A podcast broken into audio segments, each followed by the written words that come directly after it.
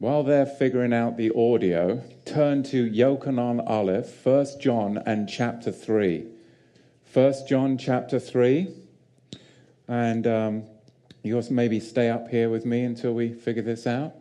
Maybe this one too. See, you get new technology and you don't know how to use it.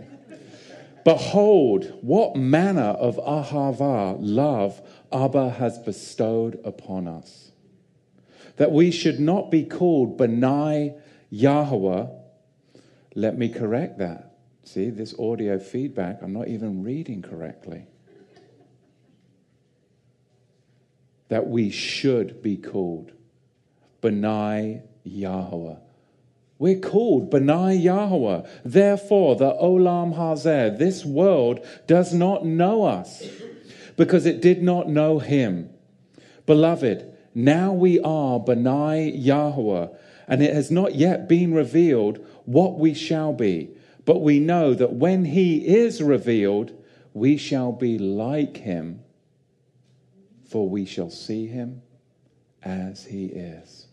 We've been entrusted with the title, the Benai Yahweh, the children of Yahweh.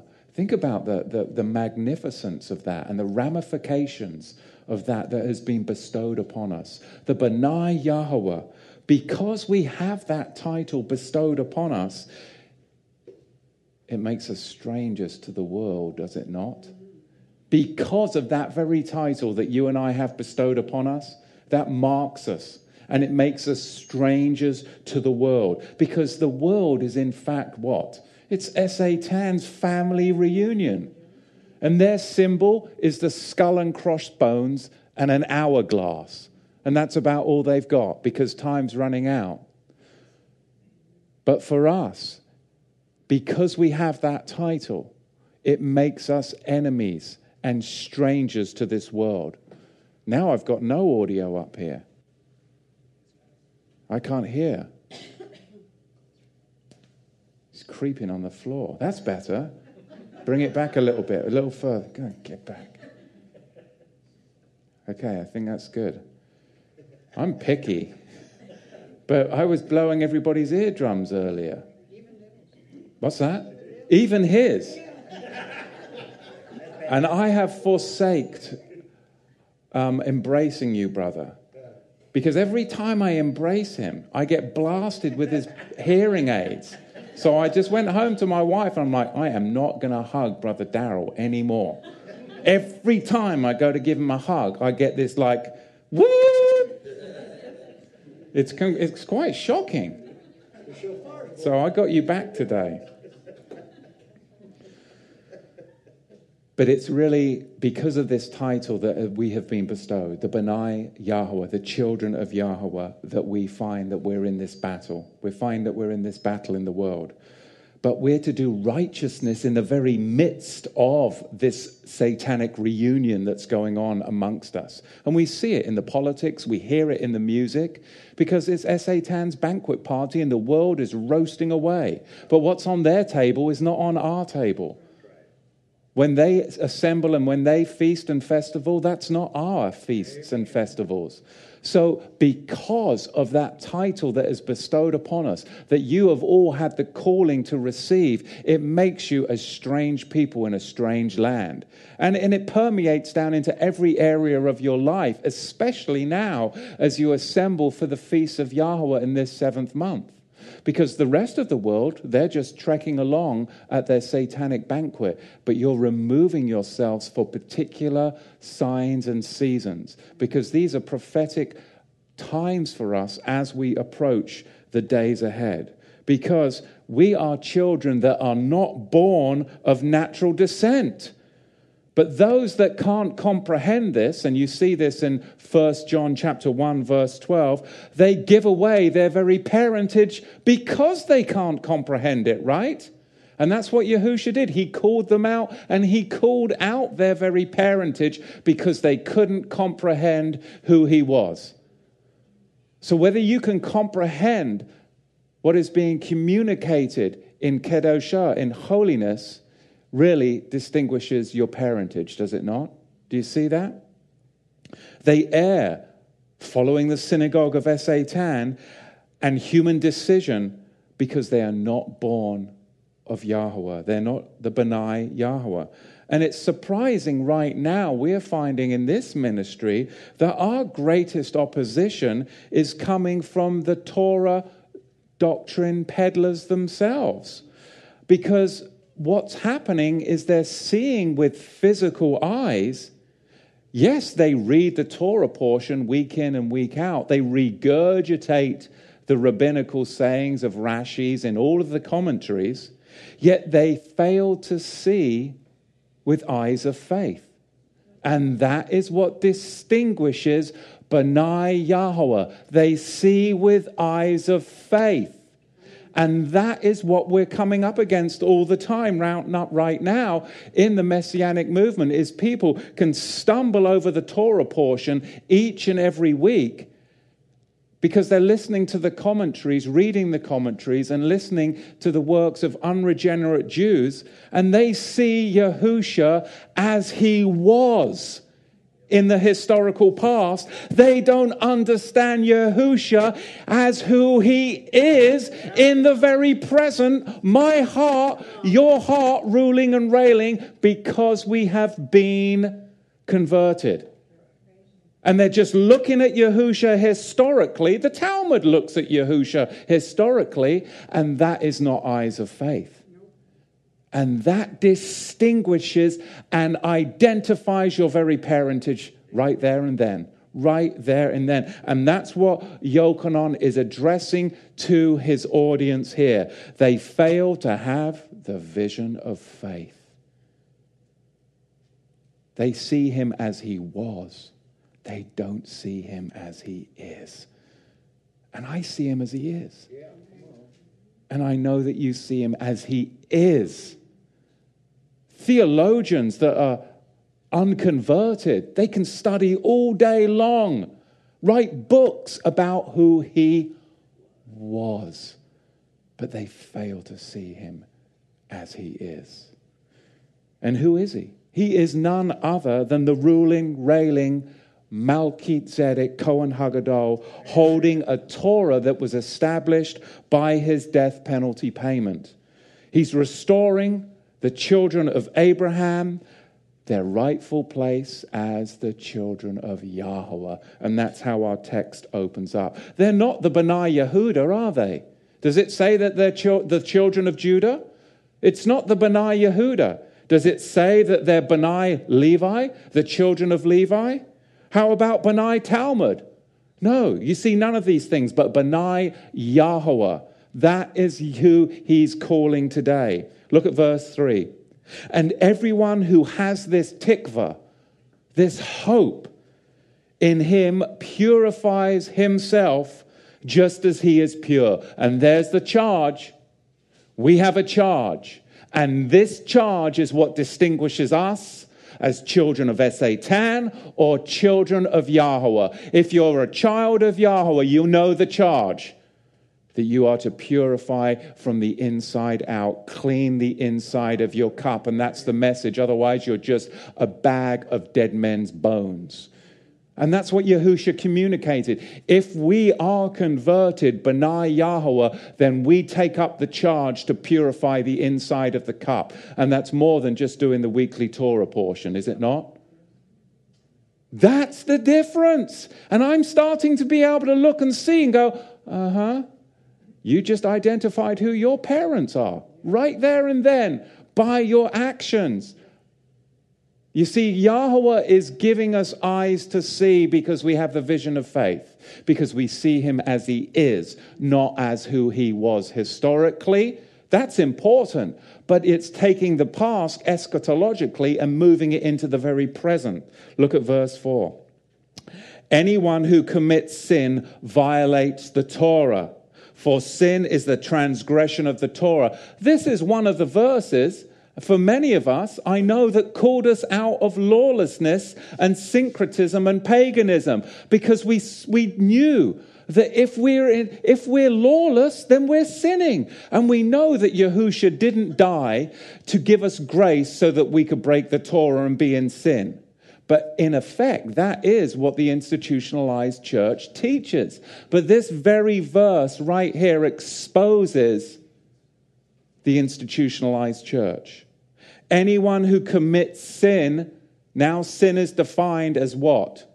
Not going to church on Wednesday night, dancing, wearing a skirt above the knee. No, sin is defined as violating the Torah.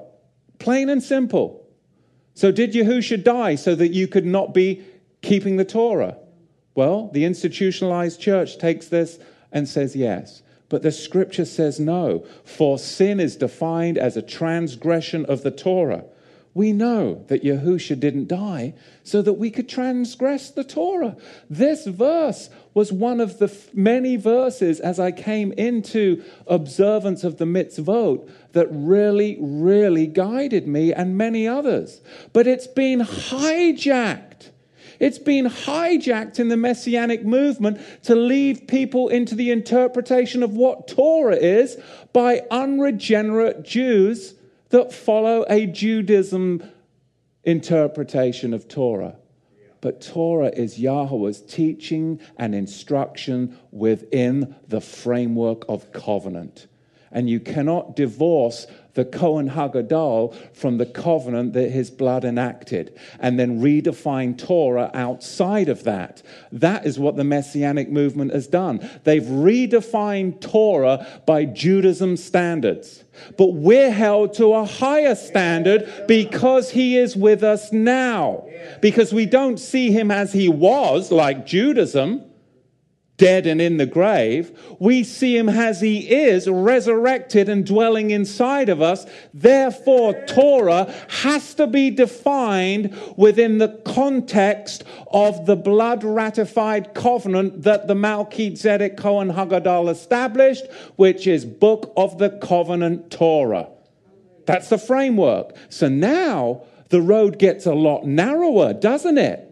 Because you are violating the Torah if you are outside its boundaries. Outside of its boundaries, on one side of the broad road, is lawlessness, syncretism, and paganism. Welcome to the 21st institutionalized church of the 21st century. But on the other side of the broad road is Torah defined by Judaism that's unregenerate, that doesn't even recognize covenant framework of Yahusha the Melchizedek. So now the narrow road that leads to life is Melchizedek, Book of the Covenant Torah that the Mashiach established. That is true Torah because it's identified by him himself today, presently.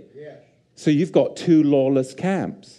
You see, what happened is many jumped from syncretism and paganism and they grabbed hold of a life buoy, so they thought, thrown at them by a messianic Jew that was drowning in the waters of Judaism's interpretation of Torah. And many people just switched religions from one lawless religion to a Judaism's form. It has a form of godliness, but it denies its power.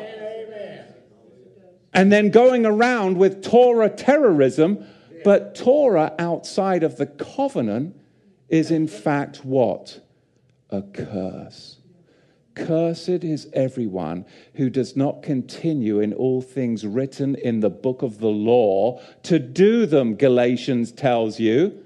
Identified that all of the curses are in the book of the law. And if you are saying that you need to keep the book of the law in Mashiach, then you have put yourselves under a curse. There are no curses, plural, in the book of the covenant, Torah, Exodus 24 8. You see, this narrows things down. You can't excuse away the change that has been implemented in Scripture. Hebrews chapter 7, verse 12 plainly states that there was a change in the Torah that's always been there. Where has it always been? Right there in Genesis chapter 49, verse 10. The scepter shall not depart from Shiloh until, until meaning impending change, the Messiah, Moshiach, comes, and there's your change. It's always been there in Torah, but it's only implemented by the one who has the authority to implement it. You're not changing it. The one that has the authority is implementing the change that has already been written and coded in the very Torah that you and I are to follow. You see, we cannot fall into the church or rabbinic trap of a synonymous book of the law and book of the covenant because that's the broad road that leads to destruction. It's a form of godliness, yet it denies its very power because the power is Torah book of the covenant because that's what the blood ratified. Outside of that, you're lawless. You're lawless in syncretism and paganism on this broad road, or you're lawless with a form of godliness, rabbinic Torah, yet you deny its power. Yeah. And you'll use it as a terrorist to try and what? Judge people. And that's what you have classic Torah terrorism. Classic. You see it everywhere. And it leads to the rabbinic Levitical hierarchy. We have to be careful because if you fall into the church or rabbinic trap, which is the trap of a synonymous book of the law and a synonymous book of the covenant, you're actually in sin. Why are you in sin? Because they're not performing the Sabbath animal sacrifices, are they? No. They're not visiting priests in matters of judgment. So they're not, in fact, following the very unchanged Torah that they espouse. Do you see the hypocrisy in that? They're espousing an unchanged Torah, yet they're not following that unchanged Torah that demands for sacrifices on Sabbath. It demands that you go and see a priest concerning matters of judgment. You see, it's no different. It's just the theology of picking and choosing which commandments apply today based upon what? Logic and reason. Making excuses because it's not convenient or maybe it hasn't even been constructed yet. Thus, they condemn themselves. And this is the generation that gets to witness this hypocrisy. You see, you cannot end up in either broad road of lawlessness because either you're disregarding it all in syncretism as you slither up on Santa's lap, or you disregard it all as you embrace the rabbis and a form of godliness, yet it denies the power, which is Yahusha. If you're not rightly dividing the Torah, 2 Timothy 2:15, Hebrews 7:12 and Genesis 49:10, between the book of the covenant and the book of the law, you're still in sin and you've put yourself under a curse. It's no different than if you were in the church You've just joined a Jewish religion instead of a Christian religion. You see that? Galatians 3:10. For as many are as the works of the law are under the curse, for it is written, Cursed is everyone that continueth not in all things which are written in the book of the law, thus identified to do them. It's amazing. Look at verse 5. And you know that he was manifest to take away our sins, and in him there is no sin. Whoever stays in him does not sin. Whoever sins has neither seen him or known him. Now, this is a text that you have to weigh in the balance because there's a notable tension, isn't there? Very notable right here between this very verse, chapter 3, verses 6 through 9, and if you remember, chapter 1, verse 8 and 9. And now, how do you reconcile this tension? Well, let me bring you back to chapter 1, verse 8, so that you can be refreshed on what the tension is. If we say that we have no sin, we deceive ourselves, and the emet, the truth, is not in us. If we confess our sins, he is faithful and just to forgive us our sins and to cleanse us from all unrighteousness. If we say that we have not sinned, we make him a liar and his word is not in us. See, now you can remember, you're reminded, refreshed of the tension between chapter 1, verse 8, and chapter 3, verses 6 to 9. It's a very noticeable tension. So there's six interpretations here I want to give you as we go through and try and unravel this. Number one, is he talking about habitual versus occasional sin? Is that the context? Number two, is it really between the idealistic view and the realistic view? Is that the tension? Because idealistically, we would, we would never sin. But realistically, we know that we fall. So, is that the tension? Number three, is it between the already and the not yet distinction? Meaning, yes, he's already with us, but he really has not yet returned. And is that the distinction between the empowerment of already and not yet? Does that make sense? And then, of course, we have the fourth distinction. Was this just a quotation and a slogan that the secessionists were trumping out? Is that what it's talking about? Or, number five, are we dealing specifically with sin and anomia? Anomia, which is really nails it down to this is satanic rebellion. Anomia. Is that the distinction?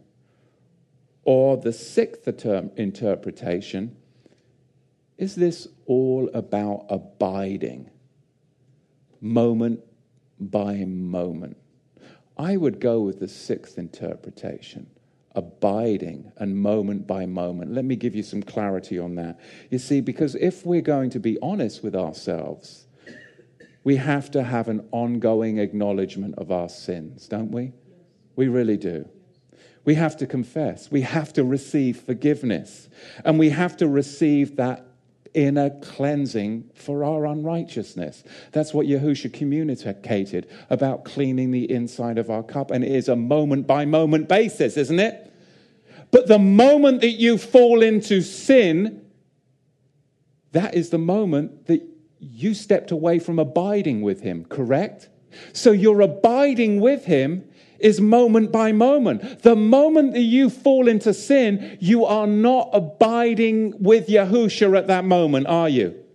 And if you continue to do that and it becomes habitual, then you become lost because you'll never have abided in him at all. You see, and that's the moment by moment understanding and interpretation.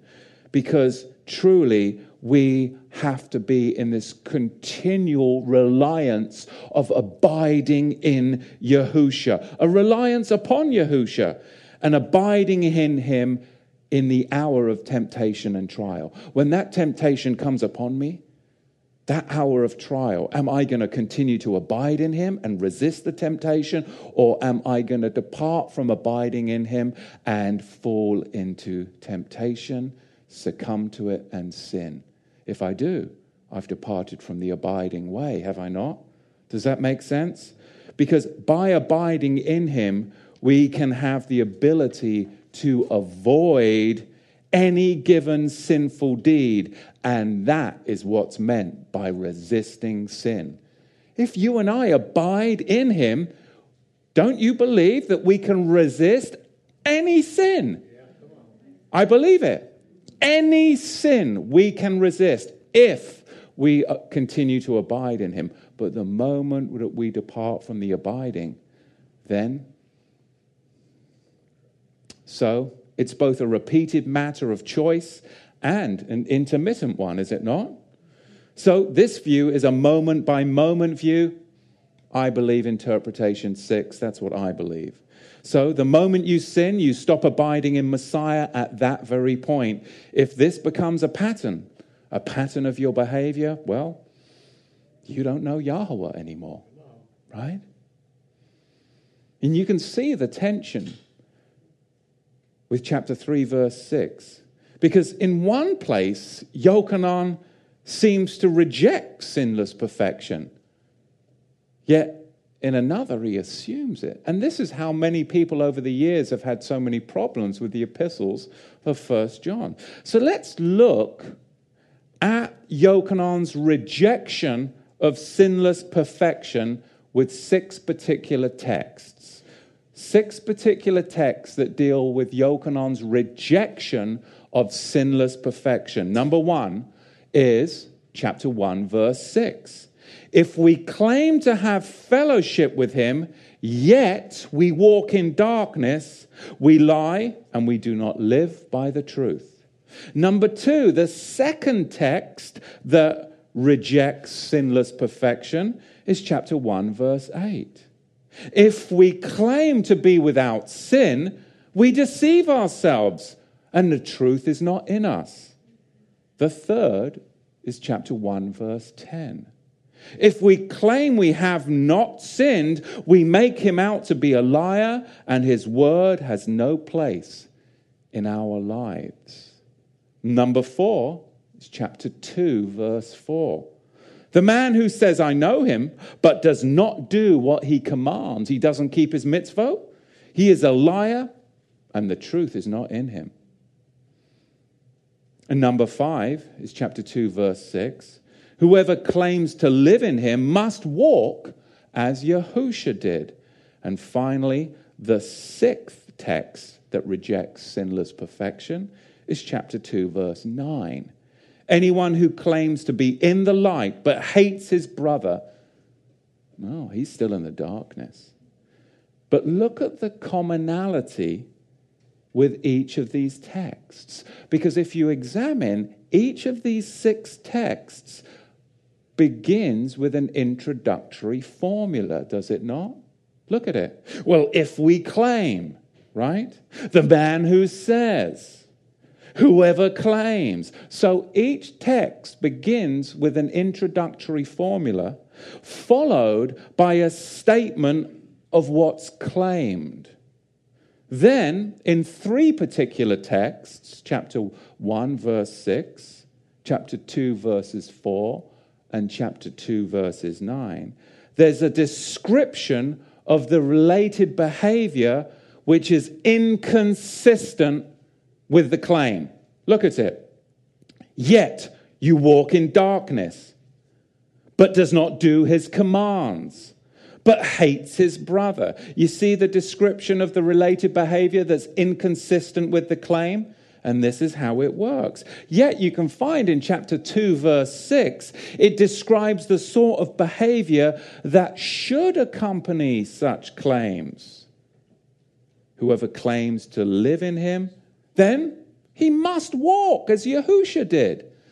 So that's the kind of behavior that should accompany such claims.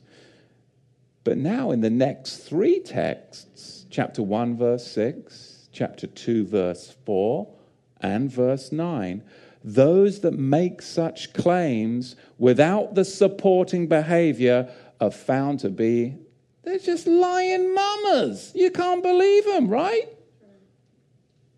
You lying mama. I love saying that. Because they're still in the bloody darkness, right? That's a wrong way to live. Finally, in the two final two texts, chapter 1, verses 6 and verse 10, no appropriate related behavior is mentioned. And the claim itself is said to be inappropriate, and it makes them out to be lying mamas.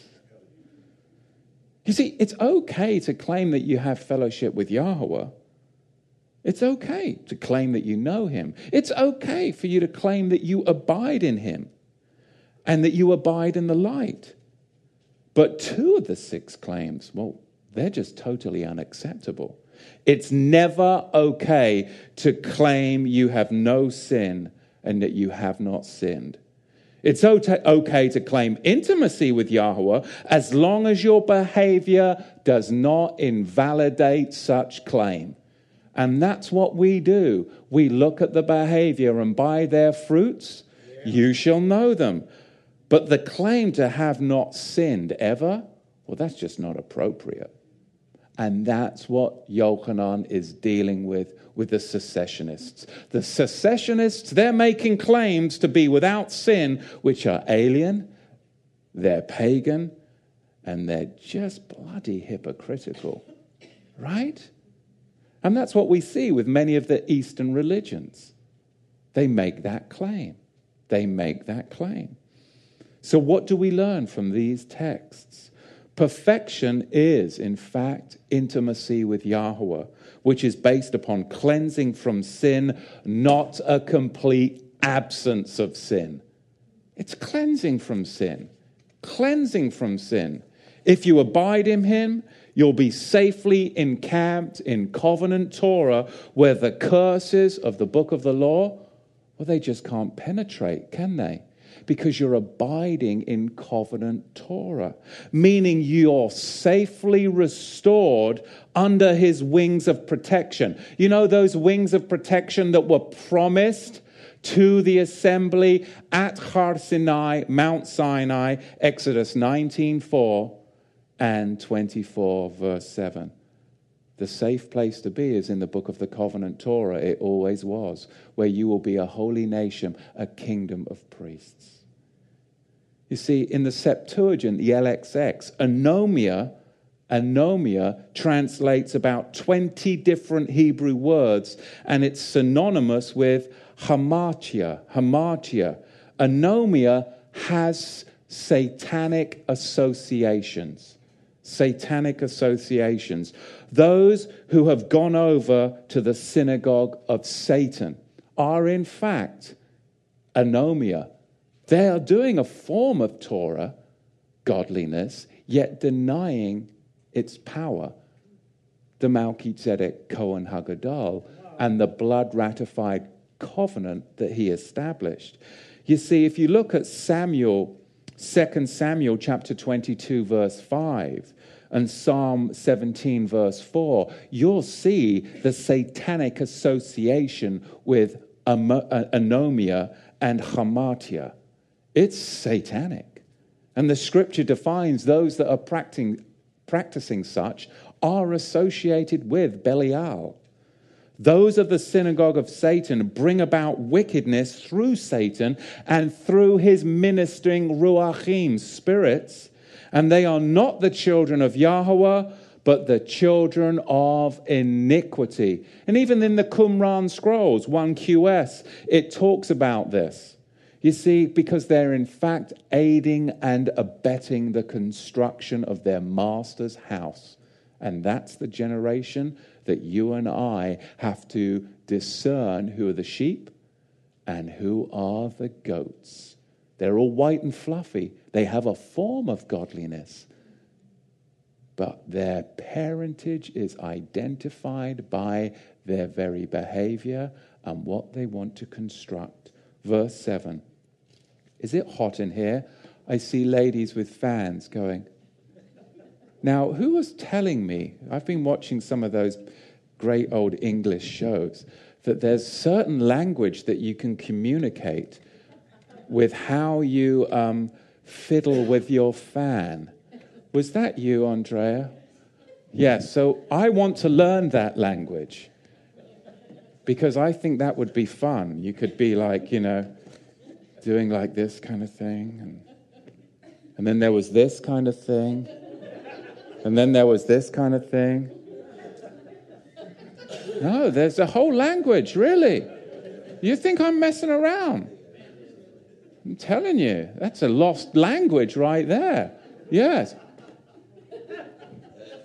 Verse 7 Little children, let no one deceive you. He who does zadekah is Zadik.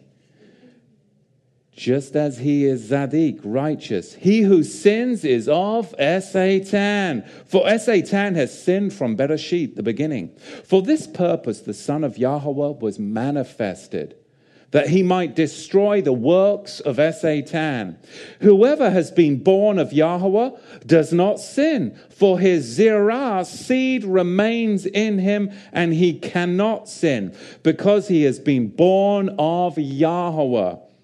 If we say that we have no sin, we deceive ourselves, and the emet, the truth is not in us. If we confess our sins, he is faithful and just to forgive us our sins and to cleanse us from all unrighteousness. So, the key to resolving the tension between chapter 3, verses 6 through 9, and chapter 8, verses 8 through 9 is, of course, Yochanan, the book of John, chapter 8, verse 34. I tell you the truth. Everyone who sins, pascho poin hamartian, is a slave to sin. That's how you resolve the tension. Because the Greek word here, poin hamartian, means to habitually sin. 1 John chapter 3 verse 9 should be understood in the same way. You habitually sin by remaining stiff necked in a broken covenant state. Right? All the Torah in the world isn't going to help you if you're under the curse of the works of the book of the law or lawlessness on the other side of the broad road in pagan, ritual, syncretic customs. You've got two broad roads. It's just like when Balaam was there and he went on the narrow road and there was a vineyard to his left and a vineyard to his right. And what you've got is you've got a bunch of lawless syncretism in one vineyard throwing grapes at messianic, Talmudic, Ashkenazi sons of Japheth in another vineyard, and they're throwing grapes at one another. In the meantime, you and I need to duck on the narrow road, and we'll have be confronted by the Malak Yahweh, the angel of Yahweh, on the narrow path. But we've just got to duck all those clusters of grapes that have been thrown, right? Because you and I are getting caught in the crosshairs. You don't find home in syncretism and paganism, and you don't want to slither up onto Santa's lap anymore. Yet, I don't want to slither up onto some perverted rabbi's lap either, Amen. right? Amen. And if you think that I'm joking, don't read the Talmud, because I would never endorse that. But my goodness, it endorses child abuse in the very pages of the Talmud. And you wonder why so many Orthodox Haredim get into trouble with molestation. Because it's endorsed right within the pages of the Talmud. So, narrow road it is. The secessionists were claiming to have no sin, and Yochanan, well, he was rejecting their claim because we live in the midst of this eschatological tension in relation to sin. Yes, we're already free from sin once we come into covenant faith, right? I was delivered from sin the moment that I was converted. Yet I have not fully attained it yet until I'm raised incorruptible and changed in the twinkling of an eye. But I look forward to it. Yes, I have been delivered from sin, yet I have not yet fully embraced it or attained it better. There is an eschatological tension in my life as there is in your life. That's what he's talking about. And you and I, our life is to be lived out within this eschatological tension of conversion and deliverance from sin, yet you have not fully attained it because you have not been transformed in the twinkling of an eye. And that is the tension that you and me live in this life. And it is a tension because sinning used to be fun, didn't it? And now, if you were to do that, you would be convicted and you would be in torment and you'd be like, this is awful. How could I have even thought this was fun? I used to have so much fun when I was lost because I didn't understand that consequences would lead to death. But now, if I were to do those things, I would be squirming and convicted because I know to him who knoweth sin. It is sin. It's an eschatological tension.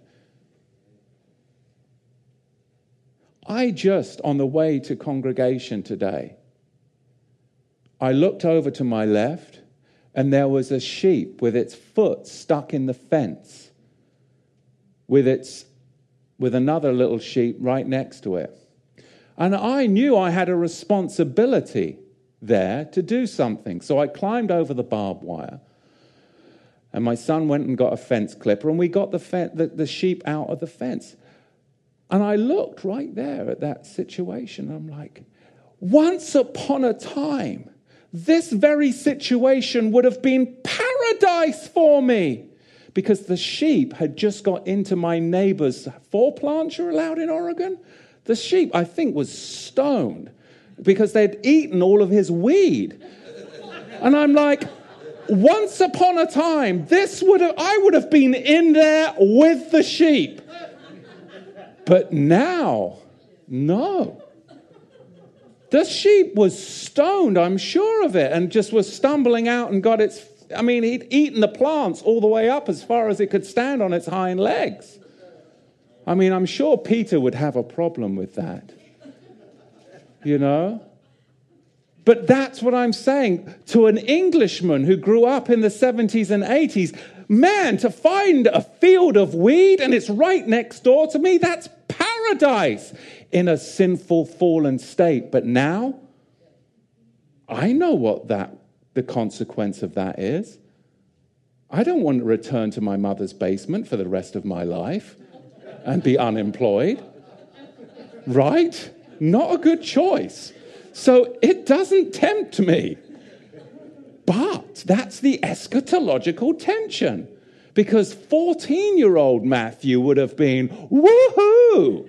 See? Anyway, let's move on past me and my sin. Anomia. It's the sin that distinguishes the children of Satan. Is the sin of Satan rebellion, anomia. The sin for you and I, that sin is impossible for believers to commit once they have committed to the book of the covenant, Torah, because that is ratified by the blood of Yahusha, and you're brought into his very, very present, and his seed, Yahweh's seed, remains in us, and we cannot commit it.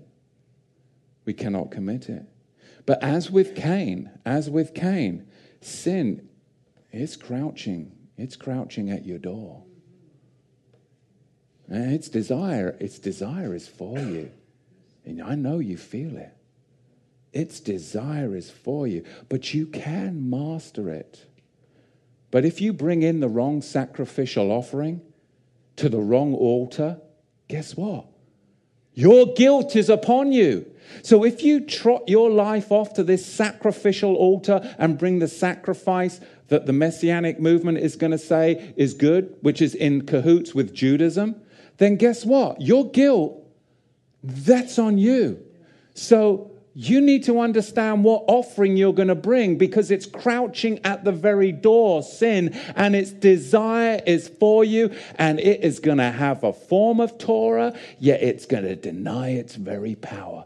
And you're all going to go traipsing up onto the Temple Mount, which is the Antonia Roman fortress, and you're going to be in cahoots with the Sanhedrin and cahoots with Judaism and every apostate form of it, unregenerate to the core and offer that sacrifice on that altar, well, we have an altar outside of the gates that those that partake in that, they have no right to eat of. That's the sacrifice and the altar that I'm going to go to because I've been converted and I live within an eschatological tension, but I know that that's the calling. Verse 10 If we say that we have not sinned, we make him out to be a liar, and his word is not in us. In this, the Benai Yahweh, the children of Yahweh, and the children of Satan, they're plainly manifest, aren't they? Plainly manifest. Whoever, whoever does not do Zadachah, righteousness, is not of Yahweh, nor is he who does not love his brother. For this is the message that you have heard from Bereshit, the beginning that we should love one another. We should love one another. And I need to go down a little, little rabbi trail here. because it's time for me to address the closet liberals. You wouldn't think we'd have to deal with this, but we do. There are closet liberals in our very midst. Because they believe that when I expose error and name names, that I'm just not loving. That is so unloving that you called that man out on the synagogue of Satan and the fake Jewish genealogy. That's not loving. Closet liberal mentality permeating our congregations and permeating Torah. People are afraid to expose errors because they're, they're afraid of being judged as too harsh or uncaring themselves. That's what it is. So, what do they do? They remain silent. That's called cowardice from where I come from. That's cowardice. You've been affected by teachers who teach in the shadows, banking on the hope that believers won't have the stomach to stand up, take a risk, and expose them by shining the light in the darkness. We're to make judgments and judge people all the time. That's what we're supposed to do. Corinthia Aleph, 1 Corinthians chapter 5, verse 1. Shaul, he judged. He judged the man and he told the congregation at Corinth that they were to judge. Corinthia Aleph, chapter 1, chapter 5, verses 1. Look in verse 3. You see it right there. But the thing is, these liberals, they rip out of context Matthew chapter 7. Judge not that you may not be judged. That isn't saying that you aren't to make a judgment. It's talking about not making a hypocritical judgment. That's all. Look at verses 2 through 5. Later on in verse 15, it's written, Beware of false prophets, which come to you in sheep's clothing. How can you beware and identify false prophets if you don't make a judgment and judge people? You've got to know who are the false prophets. How can we fail to examine the words of these ravening wolves? And that's what I do examine these ravening wolves.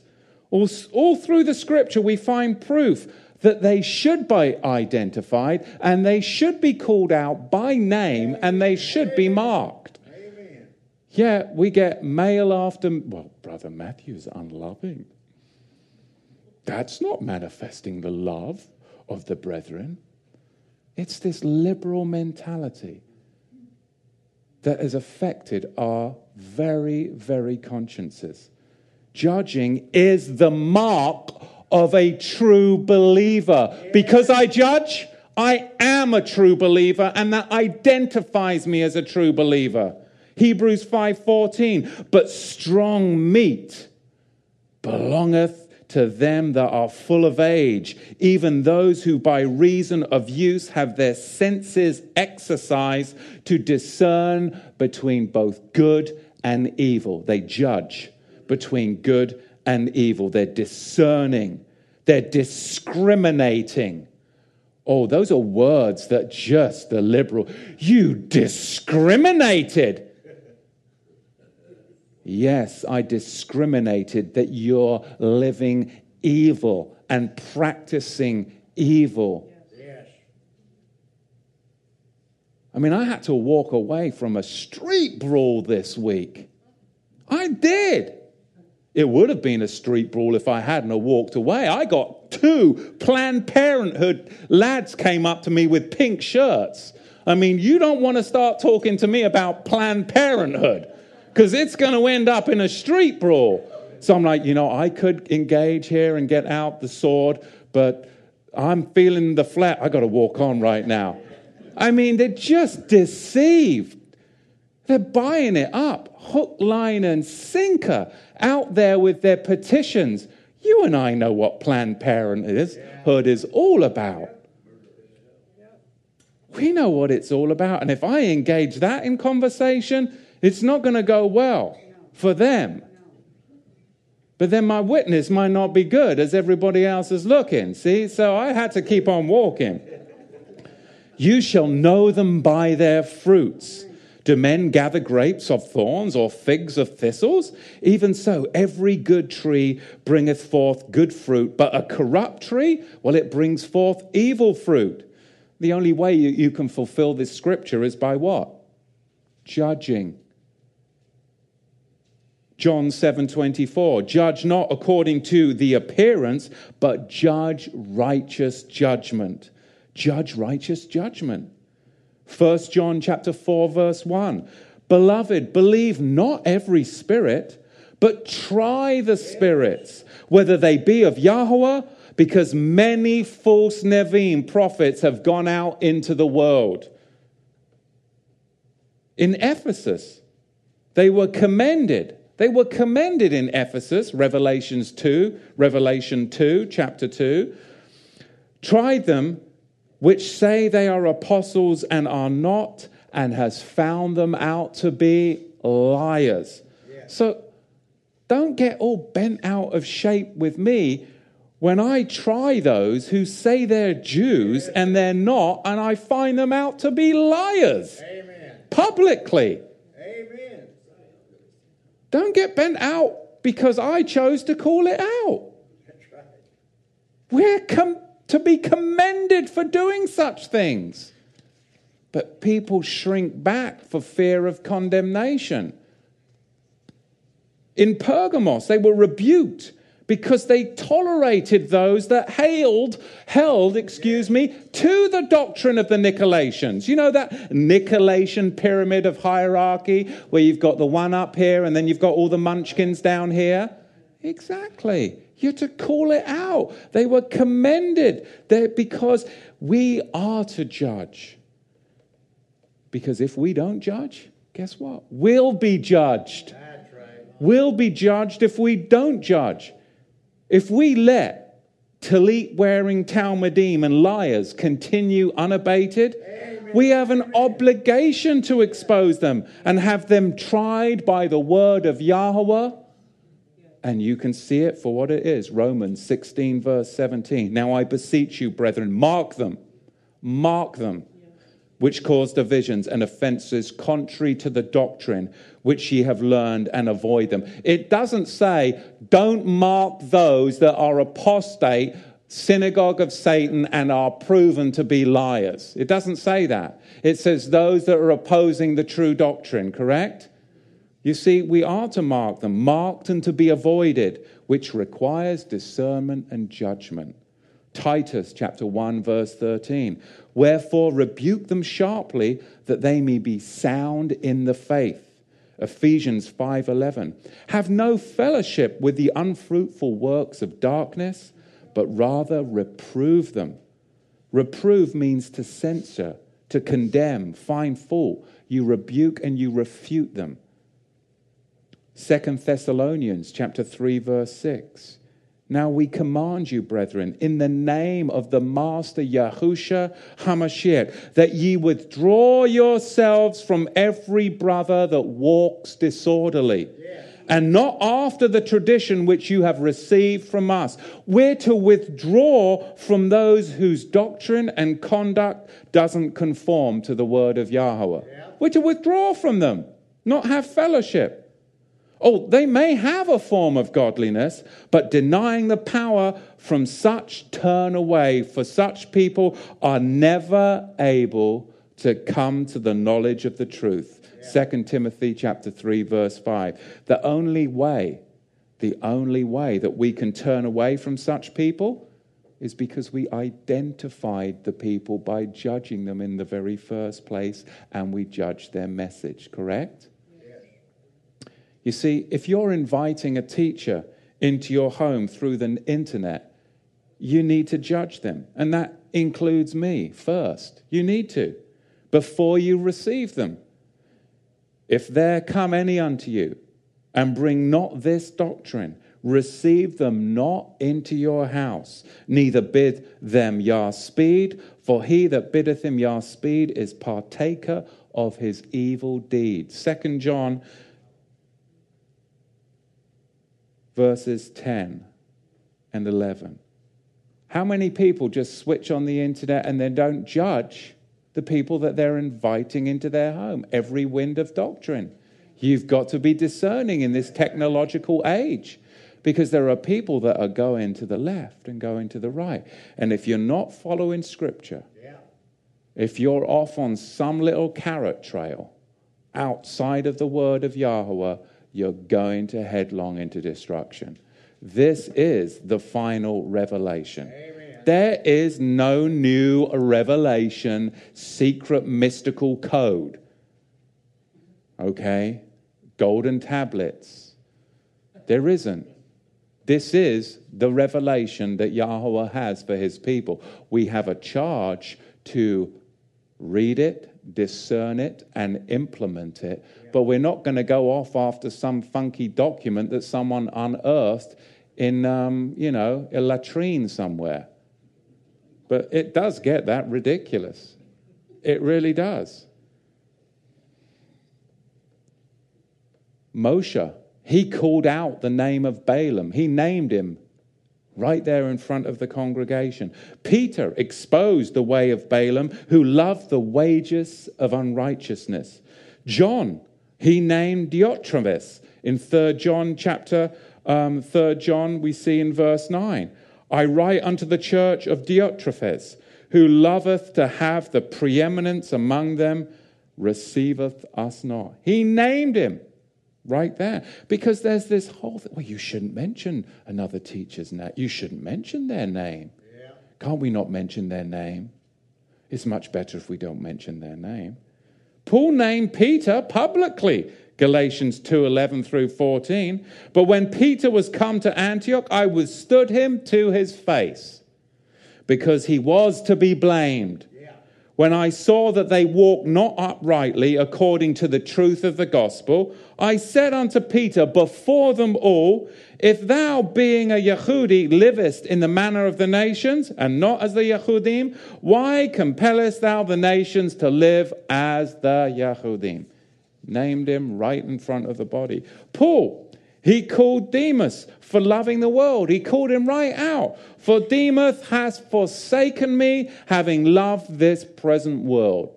2 Timothy chapter 4, verse 10. Paul, he named Hymenaeus and Alexander.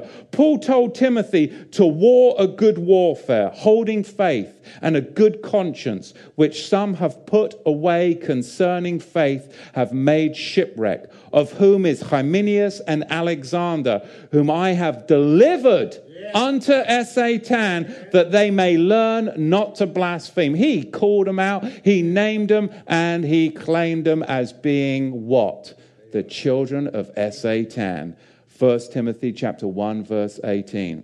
2 Timothy chapter 2 verse 15. Paul named Hymenaeus and Philetus. He told Timothy to study that he might be able to rightly divide the word of truth, but shun profane and vain and idle babblings, for they will increase to more ungodliness, and their word will eat as doth a canker, of whom is Hymenaeus and Philetus, who concerning the truth have erred, saying that the resurrection is past already and overthrown the faith of some. 2 Timothy 4, verse 14. Paul named Alexander the coppersmith. He named him Alexander the coppersmith did me much evil, that Yahweh reward him according to his works. Or who be thou where also? For he hath greatly withstood our words. And there I stand too. I have named them and attributed them to the synagogue of Satan and found them out to be liars. You see, using the love doctrine to try and coerce and silence me, it just didn't work. And it shouldn't have worked. Because when I read the scriptures, I'm not going to draw back with you taking a text out of context and creating a pretext for your liberal dribble. And that's what it is liberal dribble. Because I see the heinous perversions that have infiltrated the Messianic in Hebrew roots movement, and it's a tactic of the Luciferic yeah. realm. And we must stand against it. And by naming and by identifying, people are able to discern and mark. And that is an important charge. And we have Sukkot coming up.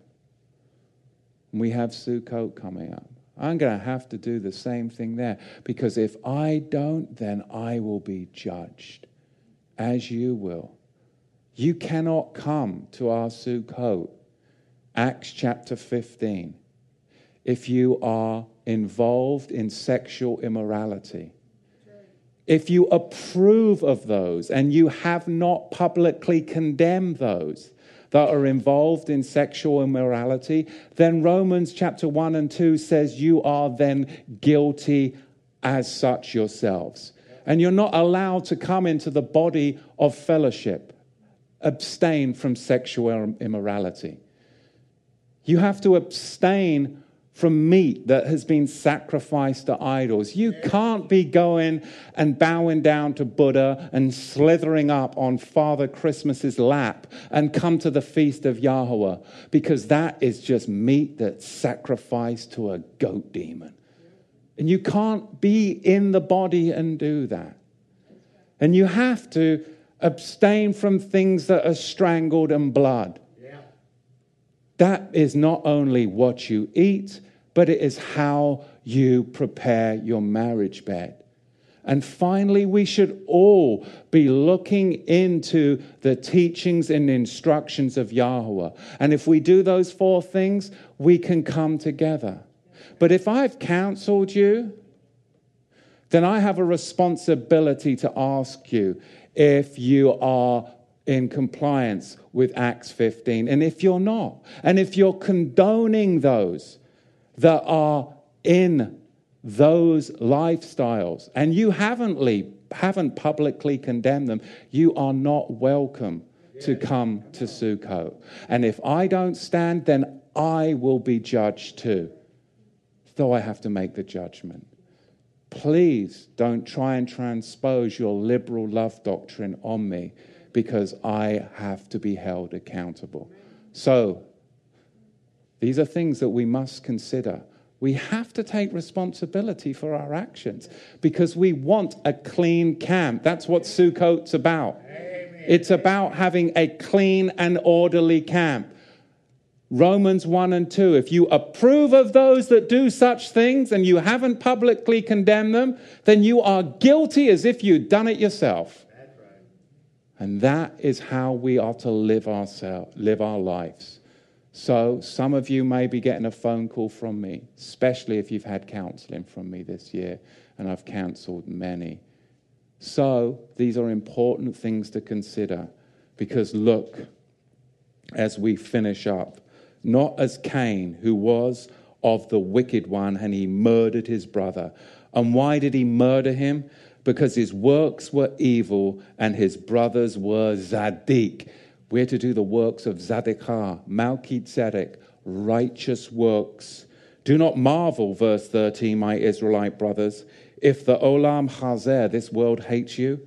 We know that we have passed from death to Hayim, life, because we have Ahava, love for the Israelite brothers. Who does not love his brother stays in death. Whoever hates his brother is a murderer, and you know that no murderer has eternal Hayim, life abiding in him. By this, we know that we have ahava, love, because he laid down his hayim, his life for us. And we also ought to lay down our hayim, our life, for our Israelite brothers. But whoever has this olam's necessities, this world's necessities, and sees his brother in need and shuts his lev, his heart from him, how does the ahava, the love of Yahweh, live in him? My little children, let us not love in word or in tongue, but we're to love in mitzvot and in emet, truth. And by this we know that we are in the emet, and shall establish our levanot, our heart before him. For if our heart condemns us, Yahweh is greater than our heart and he knows all things. Beloved, if our heart does not condemn us, we have confidence towards Yahweh, meaning don't close your hand to those that are in need, but we are to extend our hand and to walk out the true love of the brethren. Amen. Amen. Baruch Hashem Yahweh. Comments, questions at all? Yes, brother in the back.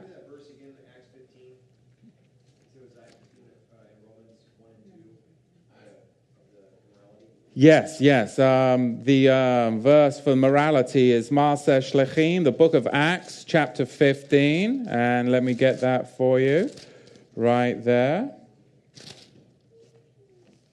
Acts chapter 15, verses 6 through 22, gives you the um, specifically verses 18 through 22 gives you the specific requirements for general fellowship um, the four requirements for general fellowship. And then Romia, Romans, um, let me give you that, will tell you, um, those of you that approve of those, even though you may not do that yourself, if you know that somebody is in adultery, if you know that somebody is living the way that they shouldn't be and you have not called them out, then you approve of such things, you condemn yourself. And I believe we'll find that in um, Romans chapter 1, verses 24 through chapter 2, verses 17. So it is an extremely important time that when we come into the camp of Yahweh at Is Moadim, that we're not just doing it willy nilly, but it is a time of Kedushah, of keeping a clean camp. And we have a responsibility. If you know something about a brother or a sister, you need to call them out and judge it. If you don't, then you will be judged. And likewise, I have to do the same thing. Does it make me feel uncomfortable? Of course it does. But oftentimes, when I'm uncomfortable, that's a sign that I'm doing the work of Yahweh because every time that I've been called to a great work, it has been of great discomfort. But if you just turn the other cheek, there's a text out of context for you, and not judge, then you will be guilty too, because we aren't going camping. We're going to the feast of Yahweh. It's a distinction. Amen? Amen.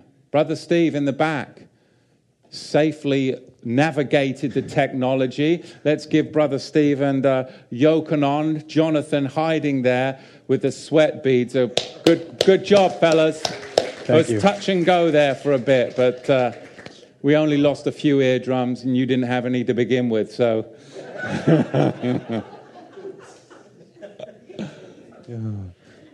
we, we do have two questions from the internet audience. Okay. Um, the first one is uh, Do we actually have a list of what the Melchizedek, um, I guess they say laws, um, but what you know rules we are actually guided by? Is there a list that we would kind of uh, know of? That's the first question. Well, that's an excellent thing. We are planning on updating and rebuilding the website, so we should do that.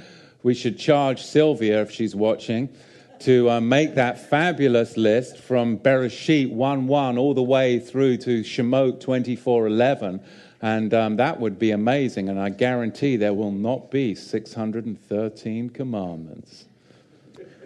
Um, the second question I have is um, Do you hold to a Calvinistic, like elect predestination view, or can a believer's name be removed from the book of life? Well, yeah, it can be blotted out, but it's not erased. If you erase something out, then there's m- room to um, re enter something in. But if you blot it out and smear it, then you're not re entering anything in. But there is this, you know, dichotomy, of course, between the two views. And I believe that we do see through a glass dimly and that you have to weigh the balance because, you know, are we saved? Yes. But are we to work out our salvation in fear and trembling? Have we fully attained it? No. So, you know, this is an eschatological truth and paradigm that we dwell in, and that there is included in that, I believe. There is this tension there is this tension, but it's the tension that is that I believe keeps us driving towards the finish line, right? It's the tension. The internet community just wants to express to you um, their appreciation of you staying on the truth and uh, they're aware of even you know where people now are copying pieces out of your YouTubes and posting them and trying to discredit you, and they just want you to know they're lifting you up in prayer, Oh, and for the whole community here, you know, for everyone that uh, Yes. we need to stay to the truth and the message. Amen. Baruch Hashem Yahweh. It's an it's an it's a amazing to see how many people are waking up to this, and it's it's exciting. It truly is. But we do have to walk forward with fear and trembling, especially as we approach the seventh month, because this is Yahweh's time of really defining this age. I believe as we come into election time, as we come into this seventh month. We have one more question.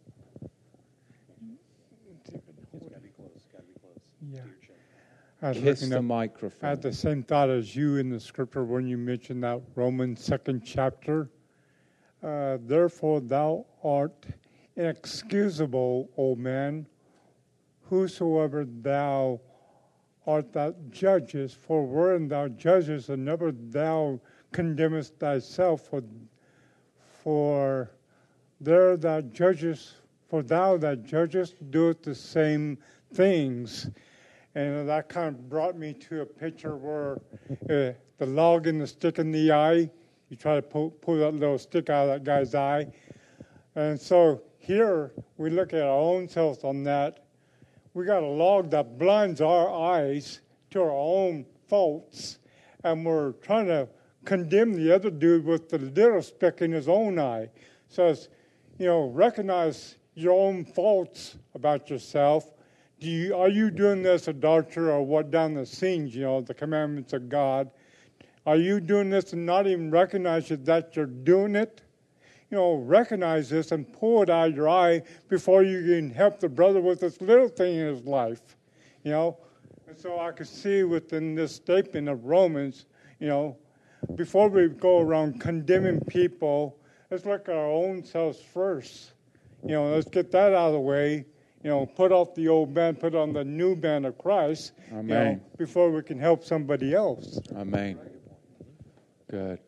Let's close in prayer. Abba, we thank you so much, Abba, for this Shabbat. We thank you, Abba, that we can come and assemble ourselves together, prepare our levim, our hearts for the days ahead, and take your word, Abba, and implant it and engraft it unto us. We pray in Yahusha's mighty name. And everybody said, Amen. Amen.